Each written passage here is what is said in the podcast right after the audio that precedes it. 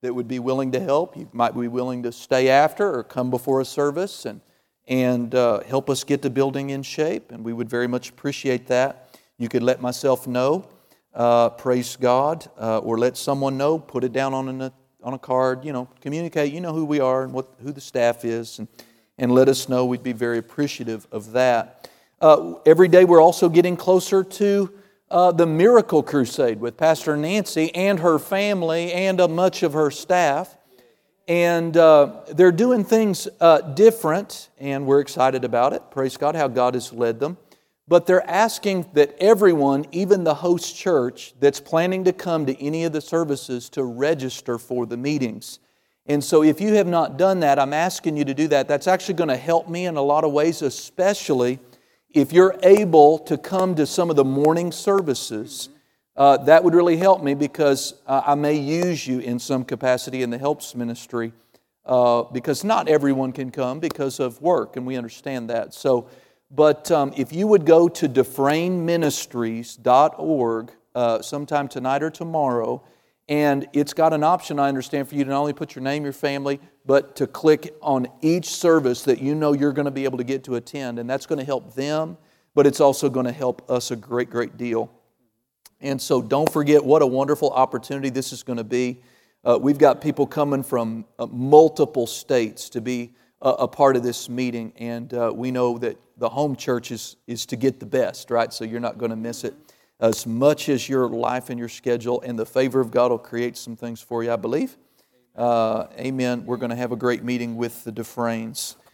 Uh, Stephen, Grant, Morgan, none of them have ever been here before, so uh, you'll enjoy receiving from them, uh, I know, praise God. So Second Corinthians, is that right? You know, it was three or four Wednesdays ago now, the Lord interrupted me and kind of changed my direction and said, you know, at the time, the coronavirus wasn't a thing. But remember how, how starkly He arrested me and said, get up tonight and start a series on the subject of faith. Well, God knows the future. Amen. Amen. And uh, it's always just such a joy to get in on what the Father knows. He doesn't tell you everything up front, but eventually, like we have circumstances, you, you catch up to Him. You say, oh, God, you're so good. You're always ahead of the game. And so what a joy it is for us to uh, continue to talk and to teach and to minister on the subject of faith. Already heard some wonderful testimonies uh, from people who have been helped, been here a long time, but something somehow that we're saying a little bit different is really helping people, and we're excited about it. Amen? So in uh, Second Cor- uh, yeah, Corinthians chapter four, verse number seven, notice what Paul said, for we walk, how? Now, does that say we walk by fear? No. Does it say we walk by the news? Does it say we walk according to what the world's doing? No, it says, for we walk by faith. Not by what? Not by sight. Y'all going to help me preach this tonight? Amen. Okay. Glory to God. We are to live our lives by faith. We are not, according to this verse, to live our lives by what we see, right? And that's going to include things like what we feel, what the natural circumstances are. And I know that that's, that's not the way we've been trained typically in the natural, in the world we live in. We've been trained to be pros and cons people. We've been trained extensively to be thinkers and reasoners and planners and all of this. But you got to unlearn all of that. There's a place for reasoning, right? But you can't process the Word of God in your brain.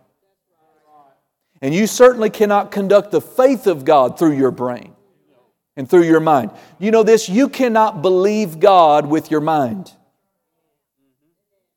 You cannot. And that's where a lot of Christians miss it. You know, you can see smoke coming out their ears because their, their, their, their gray matter and their white matter is overheated because they're trying to conduct faith through their brain. And God's not going to fit into your brain. Y'all know that, right? Hallelujah. No, real faith spirit is a spiritual force that flows from the Spirit. Or we say from the heart. Amen? So we conduct our lives from here. I live my life from here. I didn't always, and I'm not perfect at it today, but I'm, I've learned a lot, and I'm living my life out of here, right? So when the Lord told me, give that give that preacher one thousand dollars, my mind wanted to chime in and vote on that. Well, what about this? Well, what about that? Right? But I'm, I've learned. No, I'm going to go by what's in here. And so I walked around for about twenty-four hours. I kept checking it, kept coming up in here. And I knew that if I went back to America with that one thousand dollars in here, it's not go- up here be happy. Down here, I'm going to be grieved. This is how you're led by the Spirit. It's not just hearing words down in here. It's can you live peaceful? Can you live settled? Going that way, having made that decision. Or if you try to go that way, it's hmm. Well, that's that's the red light from, from the Holy Ghost. But that warm buttermilk, peaceful, yeah, while your mind is screaming down on the inside of you, is God saying, yes, do that. Go that way. Amen. And uh, so praise God. Hallelujah. So we're walking by faith. We're not walking by sight. We've talked about that quite a bit. And some wonderful things have come out. I hope you got that. Go with me now to Second Peter chapter one. And we want to get into some further depth about the faith life tonight if we can. And uh, we want to be skillful with this life of faith. Right? How do you get skillful at anything? Practice. Right? Practice. You know, even Michael Jordan was a gym rat. He didn't just get to be that good with no practice. He had to He had to hone his skills. He had to, he had to continue to do it all the time so that he could operate at peak performance. Well, the same thing is true with spiritual things. You're not growing, you're not developing, you're not becoming more skillful in any spiritual aspect of life if you're not thinking about that, practicing it, putting it, putting it into action the best you can, and doing that on a regular basis. I mean, I don't know how much of the day that you get to spend time or Uh, you know, just thinking about things, but I think about my faith every day. I feed my faith every day. I release my faith every day. I'm doing something with my faith every day. I don't just bring my faith to church with me on Wednesday night and Sunday morning. Amen? Amen. Glory to God. So let's read these verses here again. Uh, we were here a, a couple of services ago. Simon Peter, verse one, chapter one, verse one, Simon Peter, a servant and an apostle of Jesus Christ, to them, notice this, that have obtained like precious faith. You see, your faith is precious. Your faith is precious. And you need to treat it as precious. You know what you count as precious, you know where your precious things are. You guard them. Isn't that right? Uh, you do only right things with them. You protect what you count as precious. Isn't that right? So your faith, whether you know it or not, is precious. And so you ought to treat it that way. You ought to guard it. You ought to protect it. You ought to do right things with it. You, you ought to not, you'd be interested, you should be, what, what hurts faith? What, what would hinder my faith? And there's all kinds of things in the Bible that talk about that. Amen? Well, you if you want to be, you want your faith to work in times like this. How many of you want your faith for healing to work? Well, yeah, I do too. Well, then we want to make sure that we're not doing the things that sabotage our faith, uh, unplug the power of our faith, hinder our faith. One of those is being bitter, being offended, being uh, unforgiving. Not walking in love. The Bible says in Galatians six five, I think, that uh, faith works by love. Right? That means your faith won't work without love. You can make those confessions all you want about Philippians four nineteen, but if you and your wife are fussing under the roof of your home, fussing and fighting and strife all the time, so you're not walking in love, your faith won't work. Faith requires the love of God to be practiced and walked in for it to work. Amen. So just think about that. You know, you're just stomping on your faith, grinding it to pieces, Every time you want to fight, every time you want to get offended, every time you want to be gossipy, every time you want to get in an argument.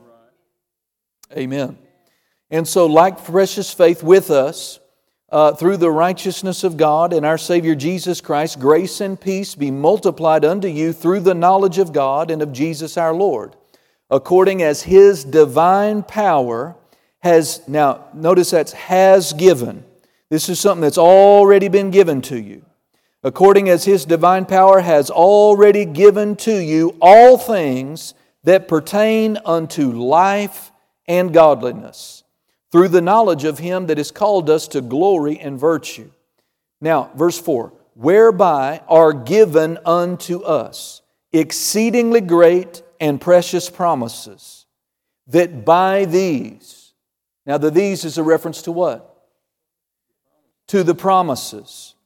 By these promises, we might be partakers of the divine nature. And I like this, especially in the light of what the world's reeling under. Having escaped the corruption that is in the world through lust. See, the world system financially is falling apart. The governments of the world are inept and corrupt. The world is living under a curse. They're, they're, they're dealing with pandemics and contagious, infectious diseases. Hello? Jesus told us they were coming. But I want you to notice something, that in this passage of Scripture, two things are being emphasized. The promises of God and our precious faith. The promises of God and our precious faith. Notice two things in these four verses are called precious. Exceedingly great and precious promises. Okay, so the promises are precious. The faith is precious. So we want to talk about this tonight. Notice he said that the promises of God are what enable us to actually partake of God's divine nature.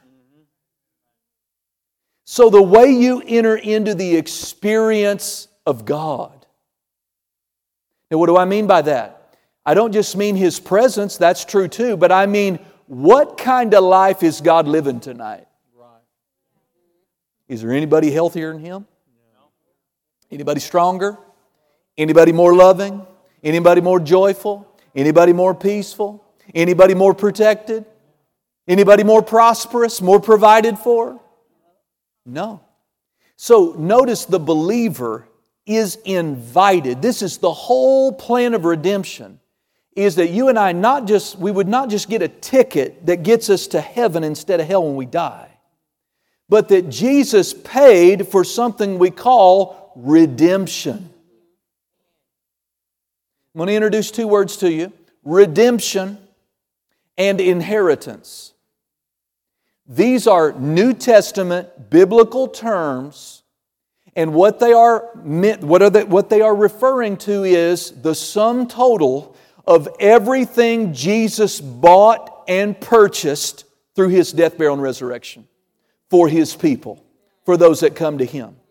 It includes the door to come to God. That's salvation. The forgiveness of our sins. But that's not the sum total of redemption. Healing is in our redemption. Peace is in our redemption. Being led by the Spirit, having the advantage, as my son was preaching about, about the Holy Ghost, that's part of our inheritance. In fact, the Bible says in multiple places in the New Testament that the Holy Ghost Himself is God's down payment, he calls it. King James uses the word earnest.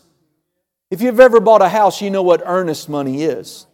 You got to put some money down when you sign the contract to let the buyer know, the seller know that you're serious about it. Call it a down payment, if you will. Well, the earnest on the believer's inheritance is the Holy Ghost. If the Holy Ghost, who is part of the Godhead, right, can only be described as the down payment on redemption, on the believer's inheritance, how big must it be? How expansive must it be. Amen.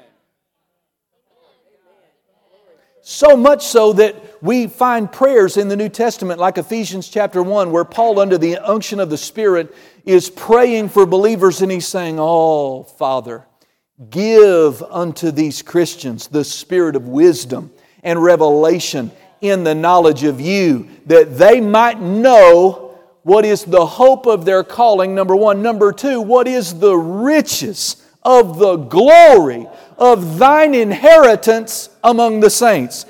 What does that mean? He's saying, I know, Father, that we're going to have to have divine supernatural help to even comprehend how vast, how great, how wonderful, how all-encompassing is our inheritance in Christ.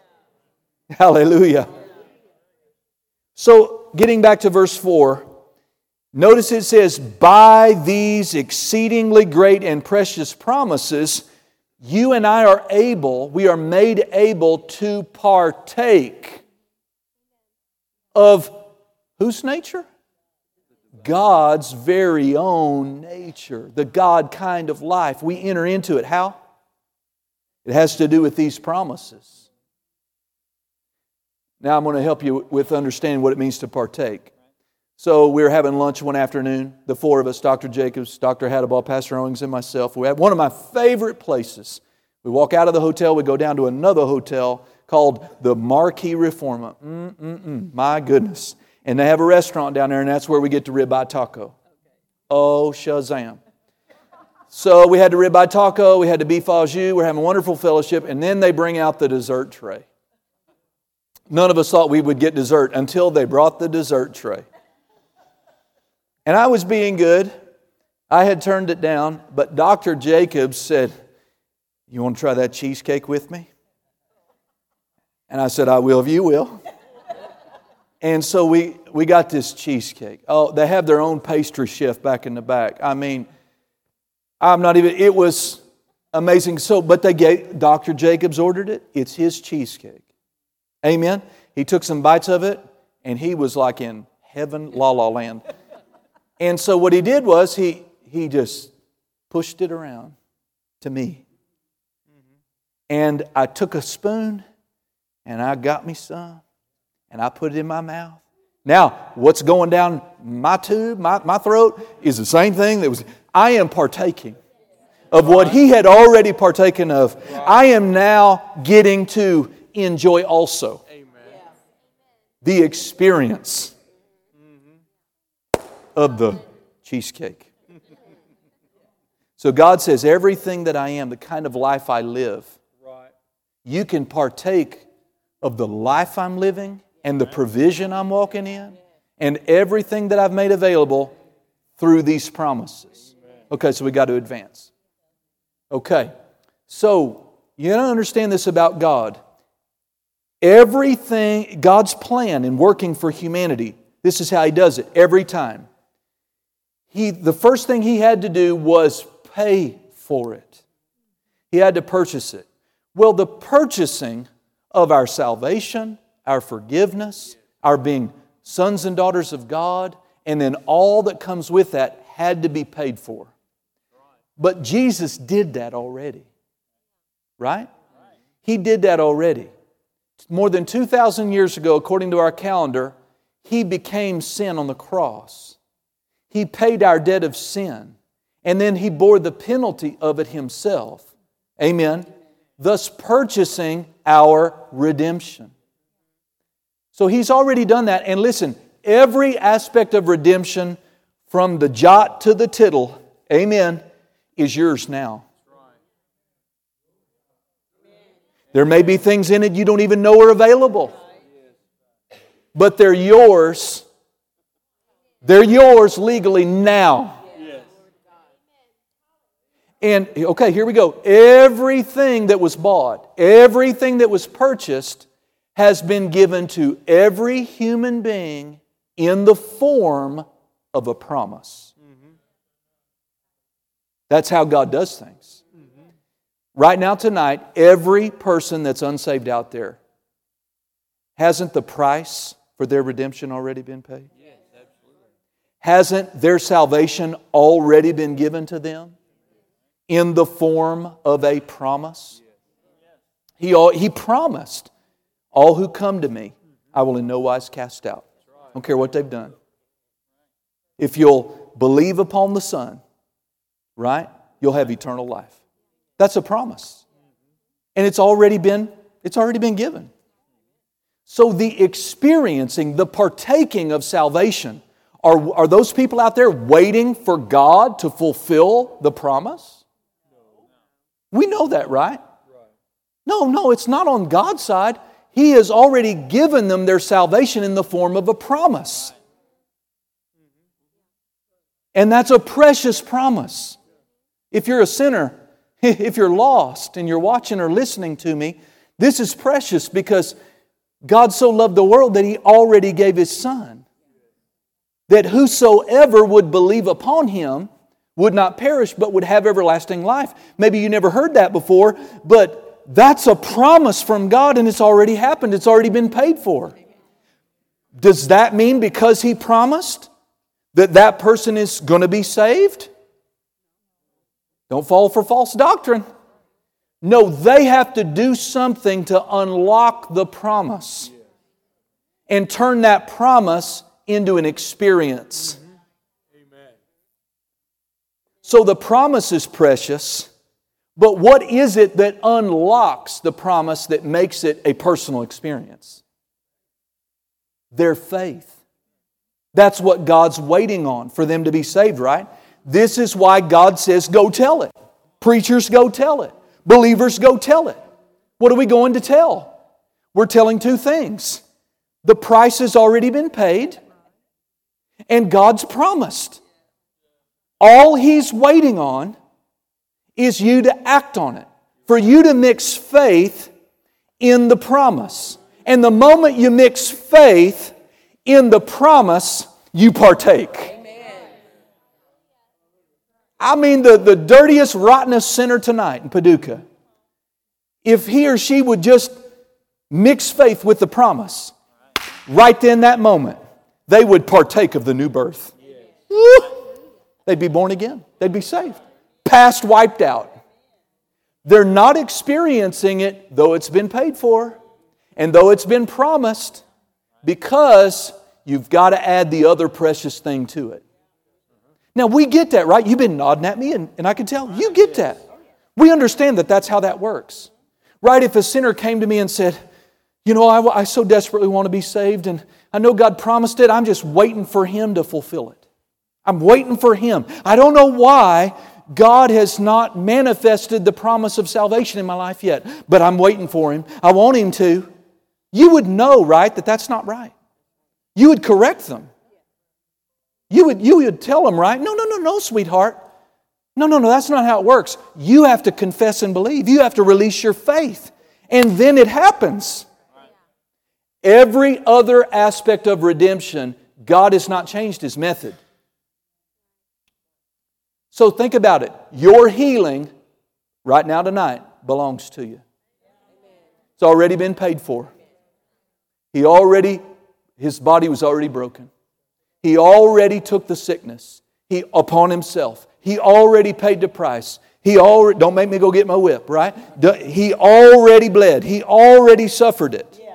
And then He has given us in His Word what? A promise. Has He not? Yeah. Glory to God. All throughout the Old, all throughout the New Testament, we have healing promises. Psalm one oh three verse two, David said to himself, bless the Lord, O my soul. Don't forget all His benefits. Who has forgiven all your sins, all your iniquities, and has healed all your diseases. That's one of the healing promises. How come I'm not healed then? People ask me that all the time. If it's mine, if it belongs to me, how come I'm still sick? That's like the sinner saying, why won't God save me? I want Him to. He paid for it. He promised. Why am I not saved? No, you would tell them, no, honey, you have to receive it. What do you mean receive it? Receive it by faith. The healing part of the redemption comes the same way. Your healing has been given to you in the form of a promise. And it's precious, isn't it? It's precious. But you have to add the other precious ingredient to actually partake of the healing cheesecake. Are you with me? And if you don't, the promise lies dormant. See, the promise is unto all the seed, the Bible says about uh, our covenant in Abraham. The promise is to all the seed. We are the seed of Abraham in Christ. So the blessing of God that brings wealth and finances belongs to all of Abraham's seed in the form of a promise. Well, I'm sure waiting on Him to bless me then. I don't understand why He does. I tithe twice. You hear this kind of thing. And we don't get this. Every, every blessing. I'm being redundant on purpose. Are you getting it? Your prosperity has been given to you in the form of a promise. And it's precious. And it's through that promise that we partake of God's divine nature, which, which is blessed beyond your wildest imagination. But you and I must do our part, and our part is faith. You could write this down. I love this verse, Second Corinthians one twenty. Paul said, for all of the promises. How many of them? All of the promises of God are... Come on. It's not, you know, one of my favorite answers to my kids used to be, maybe. I'm not saying no, but I'm not saying yes. I've got wiggle room by saying maybe. Does this verse say maybe? For all of the promises of God to Russell are maybe. No, thank God. It says for all of the promises of God. Does that, does that include the healing promises? The peace promises? The joy promises? Come on, the prosperity promises? All of the promises of God in Him, meaning in Christ, are yes, and in Him, amen, unto the glory of God by us. What does amen mean? So be it. So God has already spoken. All my promises to all my children are two things. Yes, and so be it, sweetie. So when symptoms are attacking your body, you need to remember this. What is God saying about your desire to be well? Yes, so be it. What did He tell the leper? The leper said, Lord, I know. I know you're, if you were, I know you could heal me. But what I don't know is if you're willing. The Bible says immediately Jesus touched him. You know, leprosy is contagious. He touched him. Y'all get that? Yeah. He wasn't afraid. Jesus wasn't afraid of physical contact. Being this close to some, you know, and that you're talking about a disease back then. We can cure it today with a pill. But back then your ear would fall off, your nose would fall off, your limbs would fall off. And Jesus said, I don't, man, praise God. I don't, it doesn't bother me. I am willing. And he was healed right then. Yeah. Notice what unlocked his faith. Jesus answered his one question. He said, I am willing, be thou cleansed. And immediately his leprosy was cleansed. Will God heal today? Unless the Bible's going to fall apart and become trash, we ought to just put it in the shredder. If He healed that leper, He'd have to heal you. Otherwise, He is a respecter of persons. And the Bible says at least twice about God that He's not. So all things being equal, if He'd healed that leper, and He did, and He's not willing to heal Barbara, then He lied. I said He lied. He's a respecter of persons. Shredder, first round's on me. You know where I'm going. Hallelujah. I looked up the word, y'all okay? Glory to God. I looked up the word promise. You know, you think you know what things mean. Uh, according to the Strong's Greek Concordance, the first word used to describe promise is a legal summons. A legal summons, or it's to be thought of as a promissory note. It's not just something verbal. A promise is a pledge. When you study Doctor Vine's dictionary of the Greek word, it means a promise is an undertaking to do or to give something. Amen? In Ephesians two twelve, Paul called the New Testament the covenants of promise. Amen? But my favorite is Noah Webster. His eighteen twenty-eight dictionary says this about a promise. A promise is a declaration, written or verbal, made by one person to another, which binds the person who makes it. The person who promises is bound. Hallelujah. So it's a declaration, a written or verbal one, made by one person to another, which binds the person who makes it. He's bound by either honor or conscience or even law to fulfill that promise. Well, listen, is God honorable? Is God going to have His holy conscience violated by not keeping His word to His children? And is are His promises under the force of law? Oh, you bet they are. The highest law that there is known to human beings, a blood covenant. We're not talking about a notary public. We're talking about blood. And we're not talking about any blood. We're not talking about the blood of a bull or a dove or a goat or even a human. We're talking about the blood of God's own Son. I want, to, I want you to get this idea of the strength of God's promise. Amen. So it's it must be kept either because of honor, conscience, or even law to do a certain act that is specified. It is, I like this, here's the other side of the promise. It is a declaration that gives the person who receives it the right to expect it. Amen. Or the right to to claim the performance of the act. Woo, glory. So the one who promises is bound. And the one who receives the promises has now got the right to expect that promise to be performed. You know what we call that? Faith. That's what we call faith. Faith is me expecting God to perform what He promised in my life. That's all it is. In the face of whatever we're seeing. I don't care what it looks like. I don't care what my body feels like. I don't care how big the stack of bill is. My God said, He promised me that He would supply, how much?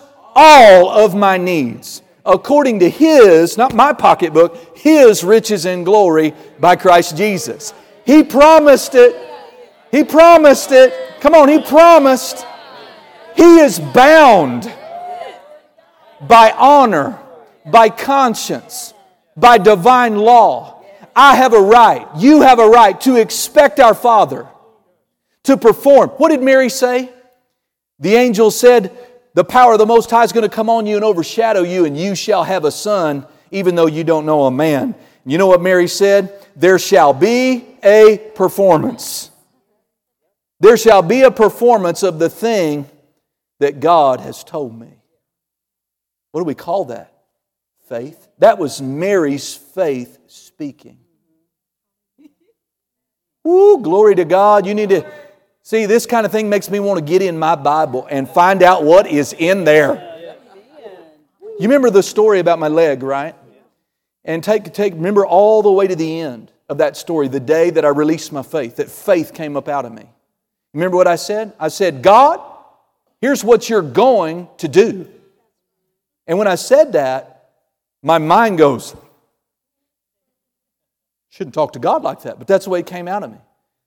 And then I said, if you did not want me to expect you to heal me right now, you should not have written it down for me to read. So here's what you're going to do. I'm not taking the medicine. I'm not taking the crutches or the ice packs. I'm going to stand up and you are going to heal me. You know I didn't get spanked. God didn't send me to the corner. He didn't say, how disrespectful. You know what He did? He healed me. I found out that kind of approach. Now you can't do that out of your head and copycat me. I had been feeding on the promise of God for two weeks. Building that in, and it just came out of me. Faith will just come out of you. You put faith in, that's what's going to come out. Out of the abundance of the heart, the mouth's going to speak. And in my mind, I'm sitting here going, man, you shouldn't talk to God like that. But I walked off healed that day. Yeah, yeah, yeah. But because, see, God gave me something exceedingly great and precious, the promise of healing. I mixed my faith with it, which yeah. is also precious, yeah, yeah. and I got it. Yeah. I, I became a partaker of the divine nature of God, which is life and health.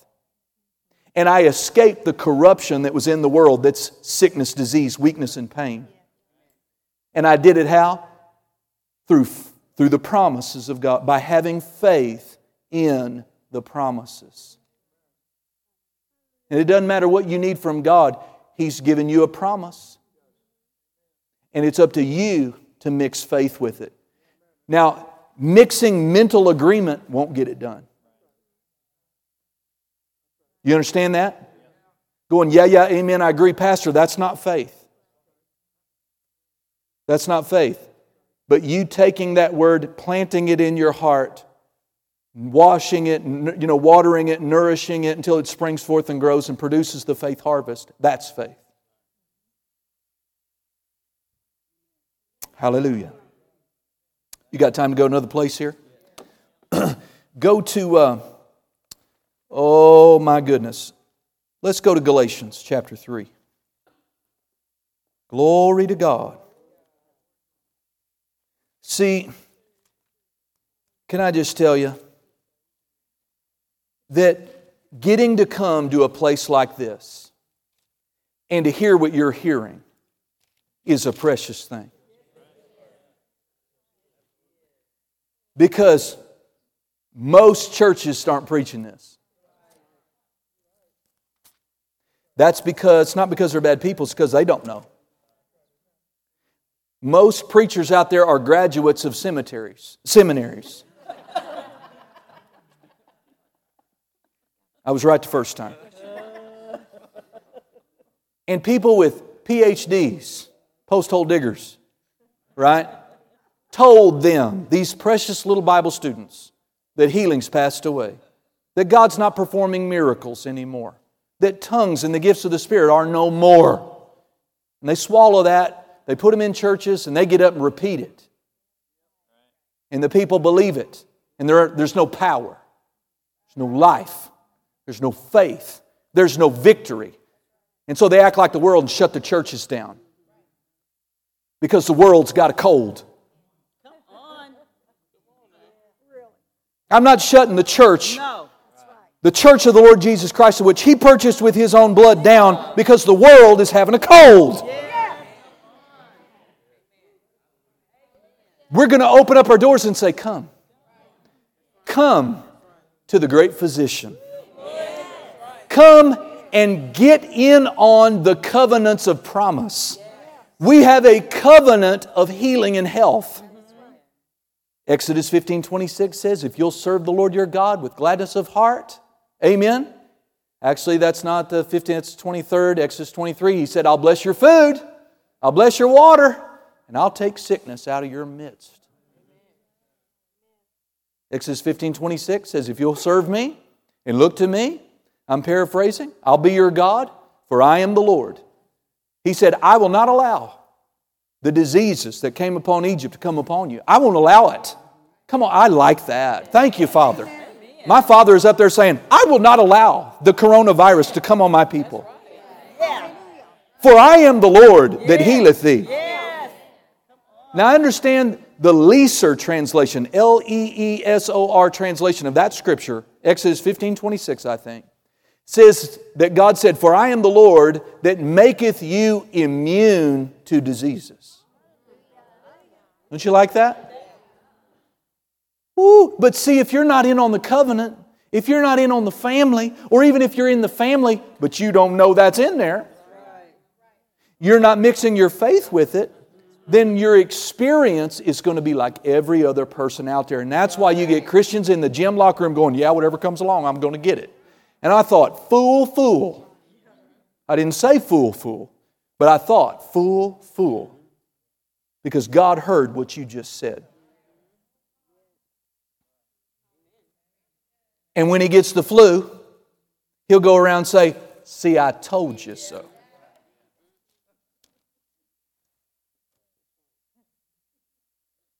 Listen, I'm not, try- I'm not endeavoring to be critical. There was a day in my life I didn't know this either. But this is why, listen, instead of cowering in a cave, you need to get out there and tell people.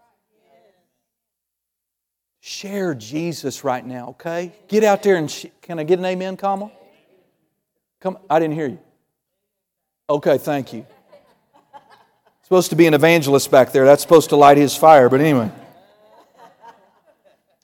Galatians three, verse five. Paul asks these Christians a question. "He therefore that ministers to you the Spirit and works miracles among you." Now notice he's going to ask them, how does he do it? What's his method? Does he do it by the works of the law? In other words, you've got to earn it, you've got to work for it, you've got to be good enough. No, that's not right. Or by the hearing of faith. What's the answer? This is, notice he's saying, he's reminding them by asking a question, here's how God does things. Not by you striving, not by you earning, not trying for you to be good enough, but God ministers the Holy Ghost to you and He works miracles for you. How? What's His method? By hearing, the hearing of faith. In other words, He works miracles among you by making you to hear something that's going to bring faith to your heart. Not fear to your heart. Faith to your heart. And when faith arises in your heart because of what you hear, you receive the Holy Ghost. In all that He has to bring. Peace, joy, comfort. Right? Power. A prayer language. And then He works miracles. But notice Paul is highlighting for us, this is how God works. Preachers are supposed to be out proclaiming the promises. And we proclaim the promises so that you can mix your faith with it. Because you don't get to individually, Trevor, Kevin, or Karen, Tamara, you don't individually get to partake of the promises until you individually mix your faith with them. But the moment you do, Mmm, the cheesecake is so good. Hallelujah. I'm almost done. All right, look at verse six. The first two words of verse six are even as. Even as. He's now going to point to someone. Even as Abraham believed God, and it was accounted unto him for righteousness. Hallelujah. Now, so he points to Abraham. Well, what is he wanting us to see in Abraham's life? God shows up one day to a man named Abraham, and he says, "I have made you the father of many nations."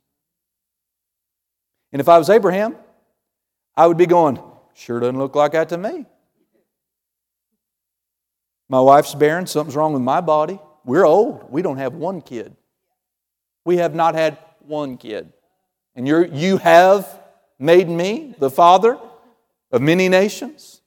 You know what God did by saying that to him? Here's my promise. This is how God rolls. He's going to give you a promise and then He's going to require that you believe it. You don't believe it, you don't get the goodies. You just don't. It's like having a safe, and man, you know, there's diamonds behind there, there's stacks of cash behind there. And the safe is mine by inheritance, but I don't know the combination. Well, the safe is the promises of God, and your faith is the combination. What good is it for the safe to be legally yours and all the contents if you can't access it?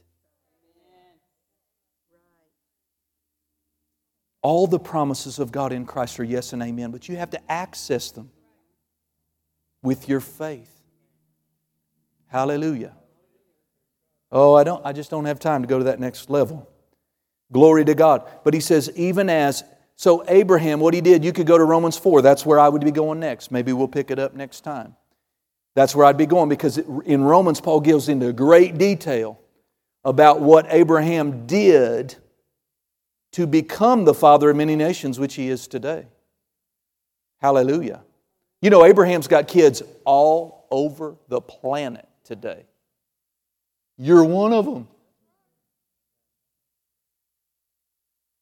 But it took twenty-five years for that promise to be made manifest, for the first kid to be born. You think of all that you'd have to face. I'm, I'm past childbearing age now. Now it's twenty-five years later. It's more impossible now than it was when God gave me the promise. But he had to not consider his own body. He had to not stumble or stagger at the promise of God through unbelief, but he had to hold to that promise by hook or crook. He had to hold by that. He had to hold to the promise of God, no matter what he felt like in his body, how much time had passed. Are you with me? A lot of people give up. They think, "Well, if it was going to happen, it would have happened by now." Who said? We're talking about the ages of ages, the Ancient of Days. You know, he's been around for a while.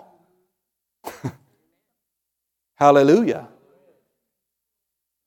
Abraham believed God's promise. That's all he had. But that promise mixed with his faith was enough to heal his wife's body and his body and produce a miracle son. And God's, in closing my statement here, is God's promise to you and your faith in it is enough to get done whatever it is you're needing to get done. Live healthy, live strong, be healed. Walk in prosperity. Walk in all the blessings of God. Amen? Amen? So I would just encourage you, turn your news off. Focus up on the promise of God. Mix your faith with the promise of God and enjoy it. Begin to go out to work as a partaker of the divine nature, not a scared sinner. And then don't be haughty about it, but tell people about the wonderful Jesus you have, and the great Father you have, and the covenant that you have. And tell them, if they'll, if they'll listen to you, how to enter into it. Amen? Well, you could stand up on your feet tonight. Hallelujah. Thank God for the faith life, right?